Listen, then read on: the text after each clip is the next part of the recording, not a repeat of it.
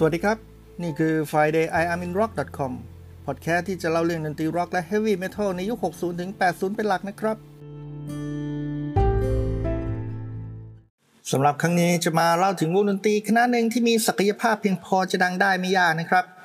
นักร้องนำเสียงดีมาก เคยอยู่ในวงดังมาก มีมือกีตาร์ที่พอจะวงดนตรีนี้ไปแล้วก็ดังพอสมควรถึงสองคน แต่ถ้าเป็นในแวดวงมือกีตาร์ทั้งสองคนนี้คือระดับหัวแถวครับท่านสุภาพบุรุษและสุภาพสตรีวันนี้ Friday I am in rock com ขอนำเสนอเรื่องราวของวงดนตรีที่มีชื่อว่าอันคาทรัสของอันคาทรัสนี่ เป็นอัลบั้มที่ได้รับความชื่นชมในเรื่องดนตรีนะครับ แต่ว่าพอมาถึงในเรื่อง ยอดจำหน่ายก็ไม่ได้ยอดเยี่ยมเท่าไหร่นะฮะ คือ ถ้าผมจำไม่ผิด 2 อัลบั้มเนี่ย ไม่มีอัลบั้มไหนเลยที่ทำยอดจำหน่ายได้ถึง 5 0 0แสนแผ่นจำได้ว่าอยู่ราวๆ2 0 0แสนแผ่นนะครับ แล้วก็ติดอันดับบิลบอร์ดอยู่ประมาณ 120 กว่ากว่า ไม่มีเพลงฮิตอะไรเป็นชิ้นเป็นอันนะครับ ถึงแม้ว่าจะมีบางเพลงที่แฟนเพลงร็อกจะพอคุ้นหูกันบ้าง แต่ว่าไม่ได้ติด top 40 ไม่ได้ติด top 10 อะไรนะครับ แต่วงนี้มีนักร้องนำชื่อ Graham Bonnet Graham Bonnet เป็นอดีตนักร้องนำของ Rainbow ครับทำงานกับ Rainbow แค่อัลบั้มเดียวคือ Down to Earth อัลบั้มนี้มีเพลงฮิตหลายเพลงนะครับ Since You Been Gone All Night Long เป็นอัลบั้มที่ประสบความสำเร็จทางการตลาดมาก ๆ ของ Rainbow ยิ่งใหญ่กว่าสมัยที่ Rainbow มีนักร้องนำชื่อ Ronnie James Dio อีกครับ คือลอนนี่เขาก็อยากจะทำเพลงในสไตล์ของเขานะครับ แต่ว่าริชชี่เขาก็อยากมาทำในสไตล์ที่ออกป๊อปหน่อย เพราะเขาเคยอยู่กับวง Deep Purple ซึ่งประสบความสำเร็จทั้งยอดจำหน่ายมากนะครับ เขาก็อยากทำเพลงที่ออกตลาดบ้างRonnie ไม่ยอมก็เลยออกไป แล้ว Ritchie ก็ได้ คนนี้ละครับ Graham Bonnet มาเป็นนักร้องนำแทน แล้วก็เปรี้ยงเลยครับ Down to Earth ประสบความสำเร็จมาก แต่อยู่ได้อัลบั้มเดียว Graham Bonnet ก็ต้องออกเพราะว่าขัดแย้งกับ Ritchie พอออกจาก Rainbow Graham ไปทำงานร่วมกับ Michael Schenker Group ครับMichael Schenker ตอนนั้นน่ะมีปัญหากับ Gary Barden แล้ว Michael กำลังอยู่ในช่วง top form นะครับช่วงนั้นคือถ้าใครไปฟังเสียงกีตาร์ของ Michael ในช่วงต้น 80 เนี่ย ช่วงนั้นคือช่วงที่ Michael Schenker เล่นกีตาร์ได้ยอดเยี่ยมแบบ คือจุด peak ของเขาอะครับ มันมีทั้งครีเอทีฟมีความคิดสร้างสรรค์ มีเมโลดี้มีท่วงทำนองแล้วก็ยังมีทักษะเชิงช่างนะครับ อันนี้ผมก็ไม่ได้ว่าอะไร Michael Schenker เทพเจ้าของเรามือกีตาร์นะครับ แต่ว่าช่วงหลังๆ มันจะมีช่วงหนึ่งที่เขาหมดสภาพนะครับ ถึงครีเอทีฟจะยังมีถึงความคิดสร้างสรรค์จะยังมีแต่ศักยภาพที่จะเล่นอย่างที่เขาเคยเล่นมันมันไม่ค่อยเหลือครับ ถ้าใครจำได้ตอนที่ Michael Schenker Group เคยมาเล่นที่เมืองไทยสักสิบกว่าปีก่อนนู้นแล้วมั้งฮะผมจำช่วงเวลานั้นไม่ได้ ช่วงนั้นคือช่วงที่ Michael หมดสภาพจนผมแบบโอ้โห ผมรู้สึกผิดหวังนะครับ เพราะว่า Michael Schenker เป็นฮีโร่คนหนึ่งเป็นวีรบุรุษทางกีตาร์คนหนึ่งของผม แล้วต้องมาเจอเขาเล่นแบบหมดสภาพเนี่ยแล้วในขณะเดียวกันนะครับ ก่อนหน้านั้นสักอาทิตย์หรือสองอาทิตย์มั้งหรือ หรือหลังจากนั้นอาทิตย์สองอาทิตย์ก็ไม่แน่ใจนะครับจำไม่ได้นานแล้วมันเป็นคอนเสิร์ตของอิงเวพอดีครับ ในขณะที่อิงเวเนี่ยเขายังเต็มที่อยู่เลยครับ ถึงแม้ว่าเราจะหมั่นไส้เขาเขาก็ยังเต็มที่ครับ มันเลยมีตัวเปรียบเทียบว่า เออ นี่คือวีรบุรุษของผมนะครับ นอกเรื่องอีกแล้วขอกลับเข้ามาในเรื่องเหมือนเดิมไมเคิลเชงเกอร์ช่วงนั้น เป็นช่วงที่ผมว่าเขา top form มากเขากำลังอยู่ในช่วงสูงสุดของด้านการเล่น ด้านทักษะการเล่นและครีเอทีฟความคิดนะครับ อัลบั้มที่เขาทำออกมาในตอนนั้นเป็นอัลบั้มเจ๋งๆ ทั้งนั้นนะครับ โดยเฉพาะ Assault Attack ที่มี Graham Bonnet เป็นนักร้องนำแต่จบไม่สวยครับ เพราะว่า Graham Bonnet ตอนนั้นมีปัญหาเรื่องการดื่มพอสมควร แล้วพอขึ้นคอนเสิร์ตครั้งแรก พังพินาศครับ พังพินาศ เดี๋ยวเรื่องนี้จะไปเล่าเรื่องเกี่ยวกับการบอเนตอีกครั้งหนึ่งล้วกัน เพราะว่าคนนี้มีเรื่องให้เล่าเยอะแยะ ก็เป็นว่านักร้องนำของอันคาทาร์คนนี้แกรมบอเนตมีประวัติที่เกลือไกลเกียงไกลมาก เคยอยู่กับวงที่ประสบความสำเร็จสูงๆ คือ Rainbow และไมเคิลชิงเกอร์กรุ๊ปพอเขาออกจาก Michael Schenker Group เขาก็พยายามทำวงของตัวเองขึ้นมาบ้าง แล้วในช่วงเวลาไล่เลี่ยกันนะครับ มันจะมีวงดนตรีอีกคณะหนึ่งที่ชื่อว่า New England วง New England เป็นวงจากบอสตันประสบความสำเร็จพอประมาณนะครับ ออกอัลบั้มมาสองสามชุด เป็นวงดนตรีที่จะบอกว่าได้รับการอุปถัมภ์ค้ำชูจากจูบอสุรกายวงคิสก็ไม่แปลกนะครับ เพราะว่าอัลบั้มแรกพอลสแตนลีย์ก็มาช่วยดูแล เขาใช้ผู้จัดการคนเดียวกันด้วยนะครับในตอนนั้น นิวอิงแลนด์ในอัลบั้มแรกเนี่ย ผมจำได้ว่ามันพอจะมีเพลงฮิตอยู่บ้างนะครับ คือ Don't Ever Wanna Lose You ถ้าผมจำชื่อเพลงผิดผมขออภัยนะครับ อย่างที่เคยเล่าให้ฟังหลายหนแล้วว่าผมอัดสดๆ ไม่ค่อยได้เตรียมตัวเท่าไหร่ ตอนที่นิวอิงแลนด์ประสบความสำเร็จพอสมควรเนี่ย เขาก็มีปัญหากันภายใน คือตัวนักร้องนำชื่อจอห์นจอห์นแฟนนอนลาออกจากวงไปสมาชิกที่เหลืออีก 3 คนของวงนิวอิงแลนด์ก็เลยย้ายมาลอสแองเจลิสเพราะว่าในสมัยนั้นลอสแองเจลิสเป็นเหมือนกับศูนย์กลางของวงดนตรีร็อกอะครับ ช่วงประมาณปี 1981 1982 1983 ช่วงนั้นคือช่วงที่ glam metal กำลังเกิดเลยครับ Mötley Crüe นี่กำลังดังมาก ปี 1983 ก็ปล่อยเช้า at the devil ออกมา มีวง Ratt มี Quiet Riot เขามีอัลบั้มอันดับหนึ่งนะครับ เป็นวง glam metal ที่มีอัลบั้มอันดับหนึ่งครั้งแรกของวงการเลยครับอะแต่ช่างมันก่อนมาพูดถึงนิวอิงแลนด์ครับนิวอิงแลนด์นี่คือเหตุผลที่นิวอิงแลนด์ย้ายมาอยู่ลอสแองเจลิสสมาชิกตอนนั้นของนิวอิงแลนด์อะสามคนคือจิมมี่วอลโด แกรี่เชีย เฮิร์ชการ์ดเนอร์พยายามทำวงดนตรีด้วยกันต่อ เปลี่ยนชื่อวงเป็น Warrior แล้วก็ได้มือกีตาร์คนหนึ่งชื่อวินนี่คูซาโนมาเป็นมือกีตาร์นะครับ แต่ว่าวินนี่ไม่รักดีครับ เอ้ย จะใช้คำว่าไม่รักดีก็ไม่ใช่นะครับ วินนี่โดนวงคิสฉกตัวไปเป็นมือกีตาร์ครับ แล้วก็เปลี่ยนชื่อเป็นวินนี่วินเซนต์ Warrior ก็เลยถึงกาลอวสานตั้งแต่บัดนั้นนะครับ แต่แกรี่เขากลับได้รับการติดต่อจากแอนดี้ทรูแมนผู้จัดการของแกรมบอนเน็ตคือเนื่องจากตอนนั้นแกรมบอนเน็ตก็อยากจะทำวงดนตรีแล้วแอนดี้เป็นคนช่วยประสานหานักดนตรีครับแกรี่เชียก็เป็นหนึ่งในคนที่แอนดี้ติดต่อไปแกรี่ เขาก็ชวนจิมมี่มือคีย์บอร์ดนะครับมาร่วมกันด้วย เขาก็ไปคุยกันกับแกมบอนเน็ตคุยกันว่าดนตรีจะออกมาแบบไหน ถ้าจะทำด้วยกันแล้วอะไรมันจะเป็นยังไง การพูดคุยก็คงจะออกมาดีครับ เพราะว่าทั้ง 3 คนตกลงใจจะทำวงดนตรีร่วมกันนะครับ แล้วก็จะมองหา มือกีตาร์มือกลองต่อ โดยที่แกลลี่เคยบอกว่าเขาตั้งเป้าไว้เลยว่าตอนนั้นจะทำเป็นวงhard rock หรือว่า metal ที่มีซาวแบบยุโรป หมายถึงซาวแบบฝั่งยุโรปนะครับ ไม่ใช่ซาวแบบวงยุโรปพอดีมันมีวงดนตรีชื่อยุโรปด้วยเขาอยากได้ซาวแบบฝั่งยุโรปครับ เพราะว่าแกรมบอนเน็ตก็เคยอยู่กับเรนโบกับไมเคิลเชงเกอร์ใช่ไหมครับ ไมเคิลเชงเกอร์ถึงแม้จะดูเหมือนเป็นคนอเมริกันไปแล้ว แต่เขาเป็นคนเชื้อชาติเยอรมันนะครับ เคยอยู่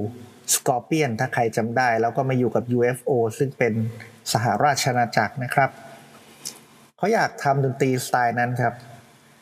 ผมไม่แน่ใจว่าใครเป็นคนชักนำนะครับ เพราะจริง ๆ แล้วจิมมี่วอนโดกับแกลลี่เชเนี่ย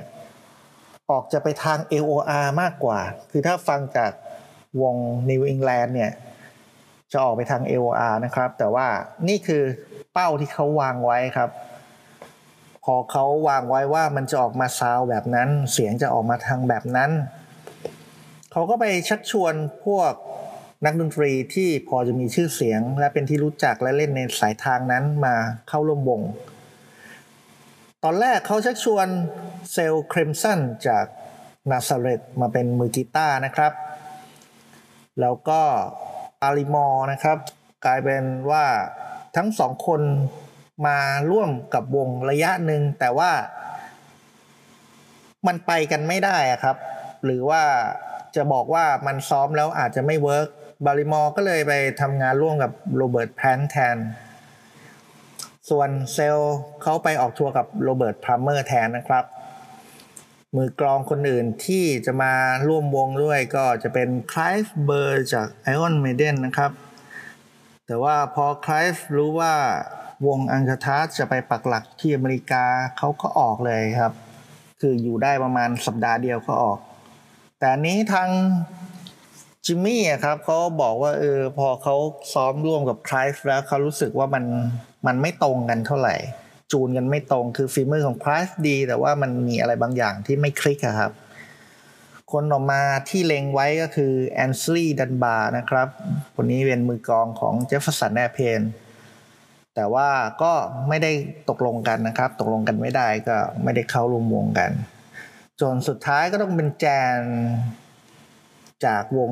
Iron Butterfly นะครับ ที่ตอนนั้นแจนไปอยู่กับวงของ Alice Cooper มานะครับ แล้วก็ออกมาสำหรับมือกีตาร์เนี่ยสุดท้ายจริง ๆ ก็มีคนแนะนำว่าให้พวกเขาลองเช็คมือกีตาร์หน้ามนคนหนึ่งจากสวีเดน ซึ่งมาอยู่ที่อเมริกามาอยู่ที่ลอสแองเจลิสกับวง Steeler มือกีตาร์คนนั้นชื่ออิงเวเจมาล์มสตีนซึ่งพอพวกเขาได้ฟังเสียงกีตาร์ของอิงเวเขาก็โอเคเลยนี่แหละคนที่เราต้องการ จริงๆ ตอนที่อิงเวมาทดสอบเสียงกีตาร์กับทางวงนะครับ มีมือกีตาร์อีกคนหนึ่งคือลอเรนซ์ลอเรนซ์นี่ คนเดียวกับที่เป็นมือกีตาร์วง Wings ของพอลแมคคัตนี่นะครับ ซึ่งผมก็นึกไม่ออกว่าถ้าเกิดเป็นลอเรนซ์มาเล่นกีตาร์ให้กับ Alcatrazz เนี่ยมันจะเป็นยังไง แต่ว่าสุดท้ายเขาก็เลือก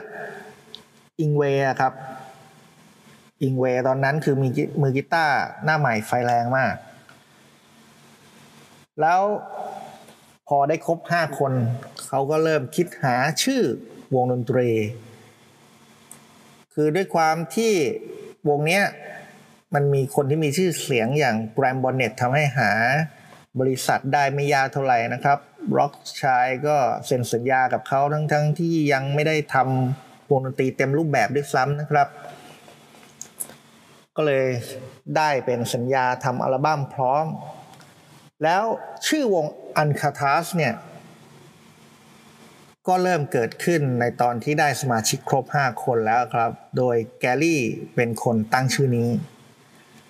แล้วที่มาของชื่อก็ออกจะแปลกสักหน่อยนะครับ เพราะว่าแกลลี่คิดว่าวงดนตรีที่เขาจะตั้งเนี่ย อย่างแรกชื่อมันต้องจำง่าย อย่างที่สองมันต้องเริ่มต้นด้วยอักษร A เขาให้เหตุผลอย่างนี้ครับ คือสมัยเขาอยู่วงนิวอิงแลนด์เนี่ยเขามีโอกาสเดินทางไปทั่วประเทศ หลาย ๆ แห่งทั่วโลก เขาได้ไปเยี่ยมชมร้านขายแผ่นเสียงมากมาย เขาต้องไปพบปะหรือแม้แต่เปิดเป็น gig เล็ก ๆ ที่ร้านขายแผ่นเสียงนะครับ เขาก็เลยได้เห็นว่าแผ่นเสียงของวง New England เนี่ยมันไปแทรกอยู่ระหว่างวง New Riders มั้งครับ กับโอลิเวียนิวตันจอห์น เขาก็เลยรู้สึกว่าเฮ้ยมันใช้ชื่ออะไรก็ได้ มันควรจะเป็นตัว A แล้วแหละมันจะได้ไปอยู่ต้นๆ คือถ้าเกิดมันไปอยู่อย่างกับ ACDC หรือ Aerosmith อะไรอย่างเงี้ย มันก็จะดูดีขึ้นมา ถ้าเกิดเขาไปแทรกอยู่กับอะไรที่มันไม่ได้เป็นชื่อเสียงแบบเดียวกันเนี่ย มันอาจจะดูไม่ค่อยดี ที่มาก็เลยเป็นต้องเป็นวงที่ชื่อขึ้นต้นด้วยตัว A แล้วเขาก็คิดถึงอันคาทัสขึ้นมาได้นะครับ แต่ด้วยความที่อันคาทัสเนี่ยมันเป็นชื่อของเกาะที่มีหน่วยงานพิยานแห่งชาติของสหรัฐเขาดูแลอยู่นะครับ เขาก็เลยต้องเพิ่มตัวซีเข้าไปอีกตัวเป็น เขาก็ได้ชื่อครับอันคาทัสแล้วก็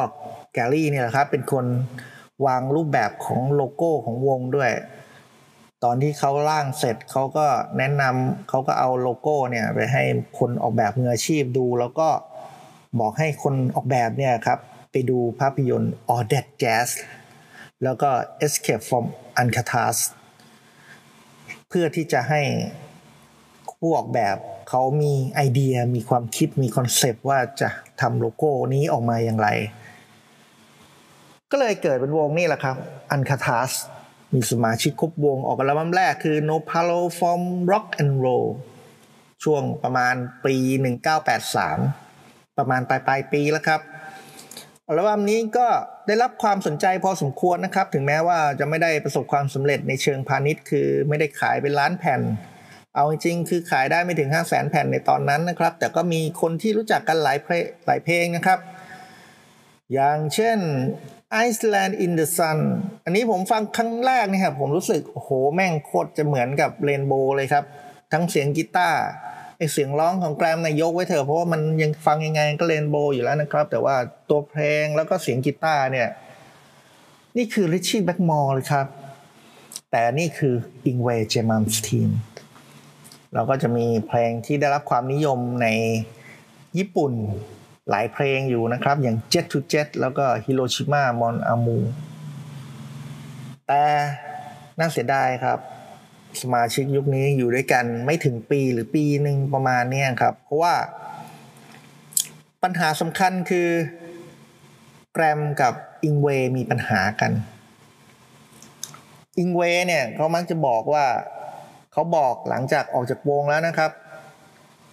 เขาเขียนไปในหนังสือของเขาด้วยรีเรนเลสนั่นนะฮะว่าแกรมอิจฉาที่คนสนใจเสียงกีตาร์ของเขามากกว่าเสียงร้อง พอไปจบทัวร์ญี่ปุ่นเสร็จเนี่ย ทาง Rockshire Record ก็ออกอัลบั้ม Life Sentence ออกมานะครับ อัลบั้มนี้อิงเวบอกว่าเขาไม่อยากให้ออก เพราะว่าคุณภาพไม่ค่อยดี แล้วเขาก็คิดอยู่ว่าเขาจะลาออกแต่ว่าเขาก็ยังออกทัวร์กับอังคทัสในทัวร์อเมริกาต่อนะครับ แต่ว่ามีวันหนึ่งเล่นกันที่โอกลาโฮมานะครับ ปรากฏว่าทั้งคู่ทะเลาะกันบนเวที ปรากฏว่าอิงเวกับแกรมทะเลาะกันบนเวทีครับ เพราะว่าแกรมไปดึงปลั๊กแอมของอิงเวออกระหว่างที่อิงเวกำลังโซโล่ซิงอยู่บินกรอยู่นะครับ แล้วแกรมก็ใช้ขาตั้งไม้กระทุ้งเข้าที่ท้องของอิงเวครับ อิงเวเลยต่อยแกรมกลับบนเวที แต่ในมุมมองของแกรมนะครับ เมื่อไม่นานมานี้แกรมเขาเล่าถึงเหตุการณ์ในสมัยนั้นว่า ตอนนั้นน่ะอิงเวกำลังโซโล่กีตาร์อยู่เขาก็เลยเดินลงจากเวที แต่ด้วยความที่เขาเดินแบบมันมืดๆด้วยไม่ค่อยเห็นอะไรด้วยเขาเลยไปเตะปลั๊กแอมหรือปลั๊กกีตาร์อะไรของอิงเวยหลุดเขาก็ไม่รู้ตัว พอเขาเดินมาพักในรถบัสของวง อิงเวครับวิ่งเข้ามาหาแล้วตะโกนด่าเขาแล้วก็บีบคอ บีบคอแบบเขาเกือบตายครับเขาบอกว่าเขาหายใจไม่ออกจนกระทั่งทีมงานคนหนึ่งมาช่วยไว้ครับ มันก็เลยเป็นเหตุให้ต้องไล่อิงเวออกจากวงในตอนนั้นเลย ซึ่งอิงเวก็ไปทำวง Rising Force ของตัวเองนะครับ แล้วตอนนั้นอันกระทันเองก็มีปัญหานะครับ คือถึงแม้พวกเขาจะประสบความสำเร็จพอสมควรนะครับ คือมีแฟนเพลงเป็นกลุ่มก้อนอยู่ก้อนนึงแหละครับกลุ่มใหญ่พอสมควรแล้วฮะโดยเฉพาะที่ญี่ปุ่น แต่ว่าพวกเขามีปัญหาทางด้านการเงินนะครับจิมมี่กับแกรี่บอกว่าแอนดี้ทรูแมนที่เป็นผู้จัดการวงเนี่ยไปยักยอกรายได้จากการแสดงสดแล้วก็การขายสินค้าที่ระลึกอื่นๆทำให้การเงินมีปัญหา ค่นั้นยังไม่พอครับบริษัท Rockshire Record ที่เป็นต้นสังกัดของอันเทาในสมัยนั้นก็มีปัญหาเหมือนกันคือผู้บริหารเนี่ยโดนจับข้อหายักยอกเงินนะครับ แต่ด้วยบุญบารมีที่พวกเขามีทำให้ Capital Record สนใจเซ็นสัญญากับพวกเขานะครับ การมองหามือกีตาร์คนใหม่ที่มาแทนอิงเวเนี่ยเป็นปัญหาใหญ่พอสมควรนะฮะเพราะว่าตอนนั้น 1984 อิงเวเป็นเหมือนกับดาวฤกษ์ดาว ใช้คำว่าเป็นดาวตกก็คงไม่ได้เพราะตอนนี้เขาก็ยังดังอยู่นะครับ แต่ว่าคือเขาเป็นดาวรุ่งพุ่งแรงแล้วกัน เป็นกำลังคือสมัยนั้นน่ะถ้าไม่นับเอ็ดดี้แวนฮาเลนที่โด่งดังมากๆในฐานะมือกีตาร์ของวง Van Halen นะครับ แล้วก็นำเทคนิค tapping มาใช้จนคนเรียนแบบกันทั้งบ้านทั้งเมืองเนี่ย มือกีตาร์ในสายนี้ สายที่เรียกว่า guitar hero เนี่ยครับ เป็น shredder เนี่ยอิงเวคือผู้บุกเบิกดนตรีที่เรียกว่า neo classical นะครับ คือเป็นสายที่เอาดนตรีคลาสสิกมาผสม จริงๆก็จะบอกว่าอิงเวก็ก๊อปปี้เรียนแบบริชชี่แบล็กมอร์นะครับ แต่ว่าเขาทำมันออกมาได้ไปอีกระดับหนึ่ง ทำได้ชัดเจนมีตัวตนนะครับ ถึงแม้ว่าใครจะบอกว่าเขามีสำเนียง lick ของริชชี่อยู่ก็ตาม ดังนั้นคนที่จะมาเป็นมือกีตาร์ในวงAlcatrazz แทนเนี่ยมันต้องเป็นคนที่มีอะไรบางอย่างในตัวพอที่จะเอามาเทียบกับอิงเวได้ แล้วเดวิดโรเซนทอลมือกีตาร์เอ้ยมือคีย์บอร์ดวง Rainbow ครับเขาก็แนะนำ มือกีตาร์หนุ่มไฟแรงคนหนึ่งที่ชื่อว่าสตีฟไวให้กับจิมมี่วอลโดตอนนั้นสตีฟไวอาจจะยังไม่มีชื่อเสียงมากเท่าไหร่นะครับ แต่ว่าในแวดวงคนที่เล่นดนตรีแบบซีเรียสพอสมควรจะรู้จักสตีฟไวเขาเป็นสมาชิกวงของแฟงแซปป้านะครับ แล้วอายุยังน้อยอยู่เลยตอนนั้นสตีฟไวเพิ่ง 20 ต้นๆเองนะครับ การเล่นของสตีฟไวก็แตกต่างจากอิงเวย์อย่างสิ้นเชิงนะครับ แล้วก็ แต่ตอนนั้นนะครับ ตัวเลือกของวง Alcatrazz มีอยู่สองคน ตัวเลือกมือกีตาร์ของ Alcatrazz ในตอนนั้นมีอยู่สองคนที่มาถึงรอบสุดท้าย คนหนึ่งก็คือสตีฟไวคนนี้ครับ อีกคนหนึ่งชื่อคริสอิมเพลลิตเทอรี่ ซึ่งตอนนั้นทางวงเขาแบ่งความเห็นเป็นสองทาง คือจิมมี่แกรี่แล้วก็แจนเลือกสตีฟไวโดยความเห็นว่า ถ้าหาจะหามือกีตาร์สักคนมาแทนที่คนเดิม ควรจะหามือกีตาร์ที่มีศักยภาพในทางที่แตกต่างกัน กับคนเดิม ส่วนแกรมบอนเน็ตเลือกคริสอิมเพลลิตเทอรี่นะครับ จิมมี่ก็เลยต้องโน้มน้าวแกรมให้มองเห็นข้อดีของความแตกต่างนะครับ ในที่สุดแกรมก็ยอมรับว่าคนที่เหมาะสมจะเป็นมือกีตาร์ของวงก็คือสตีฟไวมือกีตาร์ที่จะมาเล่นกีตาร์ในรูปแบบที่ไม่ซ้ำรอยเดิมนะครับ มันจะมีความท้าทายมีความสดใหม่ อัลบั้มที่ออกมาในตอนนั้นก็คือ Disturbing the Priest ออกมาในปี 1985 ครับ ดูแลการผลิตโดย Eddie Kramer ซึ่งเคยทำงานกับวงดังหลายคณะนะครับ น่าเสียดายครับ อัลบั้มนี้ไม่ประสบความสำเร็จมากเท่าที่ควรนะครับ จนกระทั่งมีปัญหาทางการเงิน คือ ถึงแม้ว่าจิมมี่จะไล่แอนดี้ออกจากการเป็นผู้จัดการวงนะครับ แต่ว่ามันมีเรื่องสัญญาต่างๆ ที่แอนดี้เคยไปเซ็นสัญญาไว้ เขาก็เลยต้องไปเจรจาว่าจะไปซื้อลิขสิทธิ์ ชื่อ Alcatrazz รวมถึงลิขสิทธิ์สัญญาต่าง ๆ ไว้ได้อย่างไรนะครับ ผลของครั้งนั้นคือแคปิตอลต้องยอมจ่ายแอนดี้เป็นเงิน 20,000 ดอลลาร์นะครับ Alcatrazz ถึงได้เป็นอิสระจากแอนดี้ได้ ผมเข้าใจว่าที่แคปิตอลยอมจ่ายก็เพราะว่ามองว่าแองก t ทัสมีศักยภาพพอที่จะทำเงินได้นะครับ อันนี้เป็นเรื่องปกตินะครับ เพราะว่าบริษัทเขาก็ลงทุนอะไรเขาก็ต้องหวังผลประโยชน์อยู่แล้วนะครับ แต่สิ่งที่ไม่คาดคิดก็คือสตีฟไวไปปรากฏตัวในฐานะแจ็คบัตเลอร์ครับ มือกีตาร์ตัวแทนฝ่ายปีศาจในภาพยนตร์เรื่อง Crossroads ซึ่งการไปปรากฏตัวของสตีฟไวในครั้งนั้นทำให้เดวิดลีรอธสนใจสตีฟไวแล้วก็ชักชวนให้สตีฟไวไปร่วมงานกับเขาด้วย คือถ้าใครปฏิเสธเดวิดลีรอธก็บ้านะครับ เพราะว่าเดวิดลีรอธนี่คือนักร้องนำของ Van Halen นะครับ ออกมาทำอัลบั้มเดียวใครๆก็ต้องคิดได้ครับ ว่านี่คือต้องดังแน่ๆ มีเงินแน่ ๆ แต่ที่ผมจำได้คือ Billy Sheehan นะฮะเขาบอกว่าจริง ๆ มือกีตาร์คนแรกที่เดวิดชวนก็คือ Steve Stevens นะครับ Steve Stevens เป็นอดีตมือกีตาร์ของ Billy Idol นะครับ แต่ว่า Steve ไม่อยากทำงานร่วมกับ David Lee Roth ก็เลยปฏิเสธไปSteve Vai ลาออกจากวงในช่วงปลายปี 1985 นะครับ ซึ่งทำให้มีปัญหามาก ทางวง Alcatrazz ก็พยายามหามือกีตาร์คนใหม่อย่าง Steve Lynch จากวง Autograph แต่ว่า Steve Lynch บอกว่า Autograph กำลังไปได้สวยนะครับ เขาก็เลยไม่อยากออกจากวง จนกระทั่งมาลงตัวที่มือกีตาร์ที่ชื่อ Danny Johnson ซึ่งถ้าหากมือกีตาร์สองคนแรกที่เขาเลือกมันคือฉายแสงอย่างเจิดจ้ามาก Danny อาจจะเป็นมือกีตาร์ฝีมือดีนะครับ เขาเคยอยู่กับ Rick Derringer แต่ว่า Danny ขาดความ ผมจะเรียกว่าอะไรดีอะ Danny เขาไม่มี charisma ครับเขาไม่มีเสน่ห์ส่วนตัว ไม่มีการเล่นที่โฉบเฉี่ยว ไม่โดดเด่นนะครับเขาอาจจะฝีมือดีแต่เขาไม่ได้มีความเป็นเพชรฆาตในเรื่องเสียงกีตาร์อย่างอิงเวหรือว่าสตีฟไวนะครับ มันทำให้อัลบั้มถัดมาคือ Dangerous Game เนี่ย เป็นอัลบั้มที่ไม่ค่อยประสบความสำเร็จเท่าไหร่นะฮะ ผมเข้าใจว่าที่พวกเขาเลือกDanny เพราะว่าเคยอยู่กับวงดนตรี เช่น Axis เคยอยู่กับ Carmine Appice เคยอยู่กับ Rod Stewart เคยอยู่กับ Alice Cooper นะครับ เลยคิดว่าน่าจะเข้ากับพวกเขาได้ แต่ว่า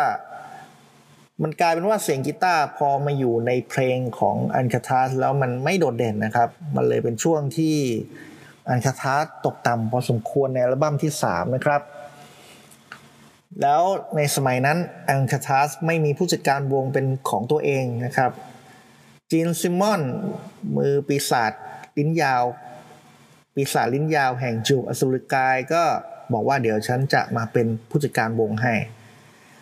คือยังไงเขาก็ช่วยครับ เพราะว่าเป็นคนที่รู้จักคุ้นเคยกันมาตั้งแต่สมัยวงนิวอิงแลนด์นะครับ แต่ว่า คริสในสมัยนั้นก็กำลังทำอัลบั้มแล้ว Gene Simmons เนี่ยพูดตรงๆ คือสมัยนั้นเขากำลังสนใจเรื่องการแสดงภาพยนตร์มากกว่า สุดท้ายที่สุดคนที่ยื่นมือมาช่วยจริงๆ ก็คือ Wendy Dio ภรรยาของ Ronnie James Dio นะครับเข้ามาช่วยเป็นผู้จัดการวง แต่ว่ามันสายไปแล้วครับ ตอนนั้นเป็นช่วงที่แคปิตอลเห็นว่าวงนี้มีศักยภาพจริง ๆ แต่ว่ายังมีปัญหาคือตัวบทเพลง เขาก็เลยเสนอให้คนที่เป็นมือเขียนเพลงอาชีพ เป็นนักเขียนเพลงอาชีพมาเขียนเพลงนะครับ แต่ว่าแกรมอนเนตก็ไม่เห็นด้วยนะครับเขาบอกว่าอังกาชาจะต้องเขียนเพลงที่ตัวเองเล่นเท่านั้นอัลบั้ม Dangerous Game ที่ออกมาในปี 1986 จึงประสบความล้มเหลวในทุกกรณีนะครับ จนในที่สุดวงก็แตกจิมมี่วอนโดหันไปทำวง Black Throne กับบ๊อบคูลิก ซึ่งตอนหลังแกรมบอนเน็ตก็ตามมาร่วมวงนี้ด้วยนะครับ แต่ว่าเกิดปัญหากับบ๊อบจนวงแตกไปอีกรอบ แกลลี่กับแจน ไปทำวงกับโจนาธแฮนสันนะครับไปร่วมงานกับโจนาธแฮนสันส่วนแดนนี่ไปทำวง Private Life ดังนั้นอันคาชาร์ดก็แตกสลายหายไปในปี 1987 นี่แหละครับ ทั้งๆที่ปีนั้นเป็นปีที่ ร็อกและเฮฟวี่เมทัลกำลังรุ่งโรจน์มากๆนะครับ แต่ว่าพวกเขาก็อยู่กันไม่ได้ น่าเสียดายนะครับ จนกระทั่ง พวกเขาหายไปจนกระทั่งประมาณปีพันปี 2001 สมาชิก 3 คนคือแกลลี่ แจน แล้วก็จิมมี่เนี่ย กลับมาทำวง Alcatrazz อีกรอบเพื่อออกทัวร์นะครับ คือตอนนั้นพวกเขานำอัลบั้มเก่าๆออกมาวางจำหน่ายใหม่ก็เลยต้องมีออกทัวร์เพื่อสนับสนุนโปรโมทกันสักเล็กน้อย แต่ว่าตอนนั้น Graham ไม่ยอมกลับมาร่วมทำงานกับเขานะครับ ได้ทอมมี่ฟิลเป็นนักร้องนำแทน มือกีตาร์ถ้าผมจำไม่ผิดชื่อสติ๊กนะฮะแล้วก็แยกย้ายกันไปครับ ทัวร์สั้นๆ แล้วก็หายไป ส่วน Graham เนี่ย กลับมาทำวง Alcatrazz ในเวอร์ชันของเขาในปี 2006 นะครับ ตอนแรกเนี่ยใช้ชื่อว่า Alcatrazz featuring Graham Bonnet มือกีตาร์จะเป็น Howie Simon ที่เคยอยู่วง Talisman มาก่อน แล้วมือกลองอีกคนก็คือ Glen Sobel นะครับ เคยอยู่กับ i m p l i t a r y แล้วก็ Beautiful Creatures มือเบสผมจำไม่ได้แล้วชื่ออะไร ชื่อทิมมึงไงเนี่ยฮะแล้ว Howie เนี่ยครับเขาเป็นคนที่บอกว่า เขาเป็นคนขอให้ Graham ใช้ชื่อว่า Alcatrazz เอง เพราะว่ามันขายได้ครับ เหตุผลสั้นๆเลยคือ ถ้าเกิดใช้ชื่อว่า Alcatrazz มันขายได้ Alcatrazz เวอร์ชันของ Graham Bonnet ก็เลยเกิดขึ้นตั้งแต่ปี 2006 จนกระทั่งประมาณปี 2014 มั้งครับ ก็ต้องยุติการใช้ชื่อวงเพราะว่าจิมมี่วอร์โด ฟ้องไม่ให้ใช้ชื่ออันคาทัสบอกว่าเป็นลิขสิทธิ์ของทางฝั่งจิมมี่วอร์โดเขา แต่ว่าก็อะไรอะไรก็เกิดขึ้นได้ครับ ถึงแม้ว่าจะมีปัญหากันบ้างในที่สุดจิมมี่วอร์โดแกลลี่ชีแกลลี่เชแล้วก็แกรมบอนเน็ตก็กลับมารวมตัวกันใหม่นะครับ ตอนแรกเนี่ยก็คือจะมาทำเป็นคอนเสิร์ตสั้นๆที่ที่ญี่ปุ่นนะฮะ มือกีตาร์ตอนนั้นคือคอนราโดคอนราโดถ้าผมจำไม่ผิด จะมีบันทึกการแสดงสดนะครับ ชื่อว่าพาโลดินายออกมา แต่ที่ผมตื่นเต้นจริง ๆ คือตอนต้นปี 2019ครับเขาประกาศว่าอันคาทาจะกลับมาใหม่โดยมีโจสตัมเป็นมือกีตาร์ ผมว่าโจสตัมเนี่ยครับคือมือกีตาร์ที่มาแทนที่อิงเวได้ดีที่สุด สไตล์การเล่นก็คล้าย ๆกัน สิ่งที่เยี่ยมกว่าคือโจสตัมเนี่ยผมว่าเป็นคนที่เล่นริทึมดูเดือดมากนะครับ ผมว่าเหมาะกับอันคาทาสมากเลย แล้วก็อัลบั้มใหม่ Born Innocent ครับ เยี่ยมสุดยอดนะครับสำหรับถ้าเราคิดว่านี่คือวงอันคาทาสที่ สารต่อผลงานจากของเดิมเมื่อ 20-30 กว่าปีที่ผ่านมานะครับ เขาก็ทำอัลบั้มออกมา เพียงแต่ว่าพอออกอัลบั้ม Born Innocent มาได้ไม่เท่าไหร่แกรมบเนตออกจากวงอีกแล้วครับ ผมลองไปหาสาเหตุดูว่าทำไมแกรมถึงออกจากวงครั้งนี้ ส่วนใหญ่ก็จะได้เป็นเรื่องราวเกี่ยวกับธุรกิจ มีปัญหาทางธุรกิจกันนะครับ น่าจะจัดสรรเงินไม่ลงตัวหรือว่ามีปัญหาเรื่องการใช้ผู้จัดการวงเนี่ยครับเขาก็เลยมีปัญหาว่าในเมื่อมันตกลงกันไม่ได้ก็ต้องออกครับ แกรมก็เลยออก คนที่เข้ามาแทนก็คือดูกี้ไว้ครับดูกี้ไว้ก็ไม่ใช่คนอื่นคนไกลครับ หลังๆ Doogie White ก็ไปทำงานกับคนนู้นทีคนนี้ที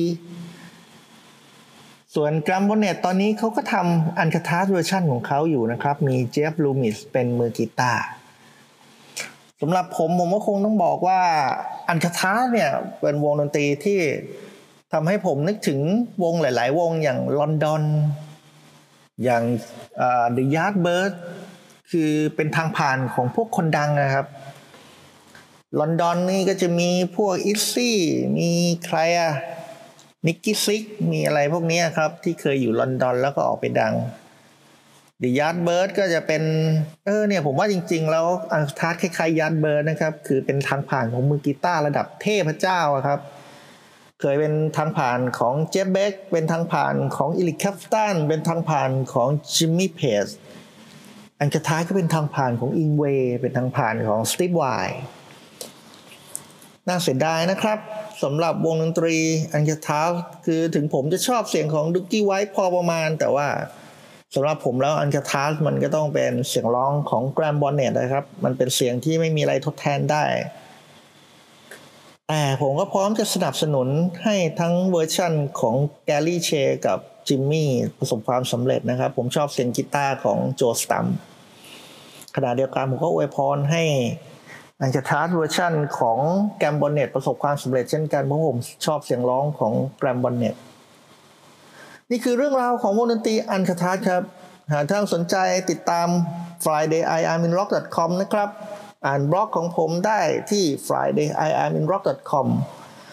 พอดแคสต์จะพยายามมาทำทุกครั้งที่ว่างพอสมควรนะครับ อย่างช่วงนี้ผม work from home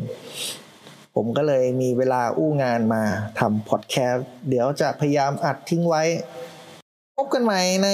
ครั้งต่อไป สวัสดีครับ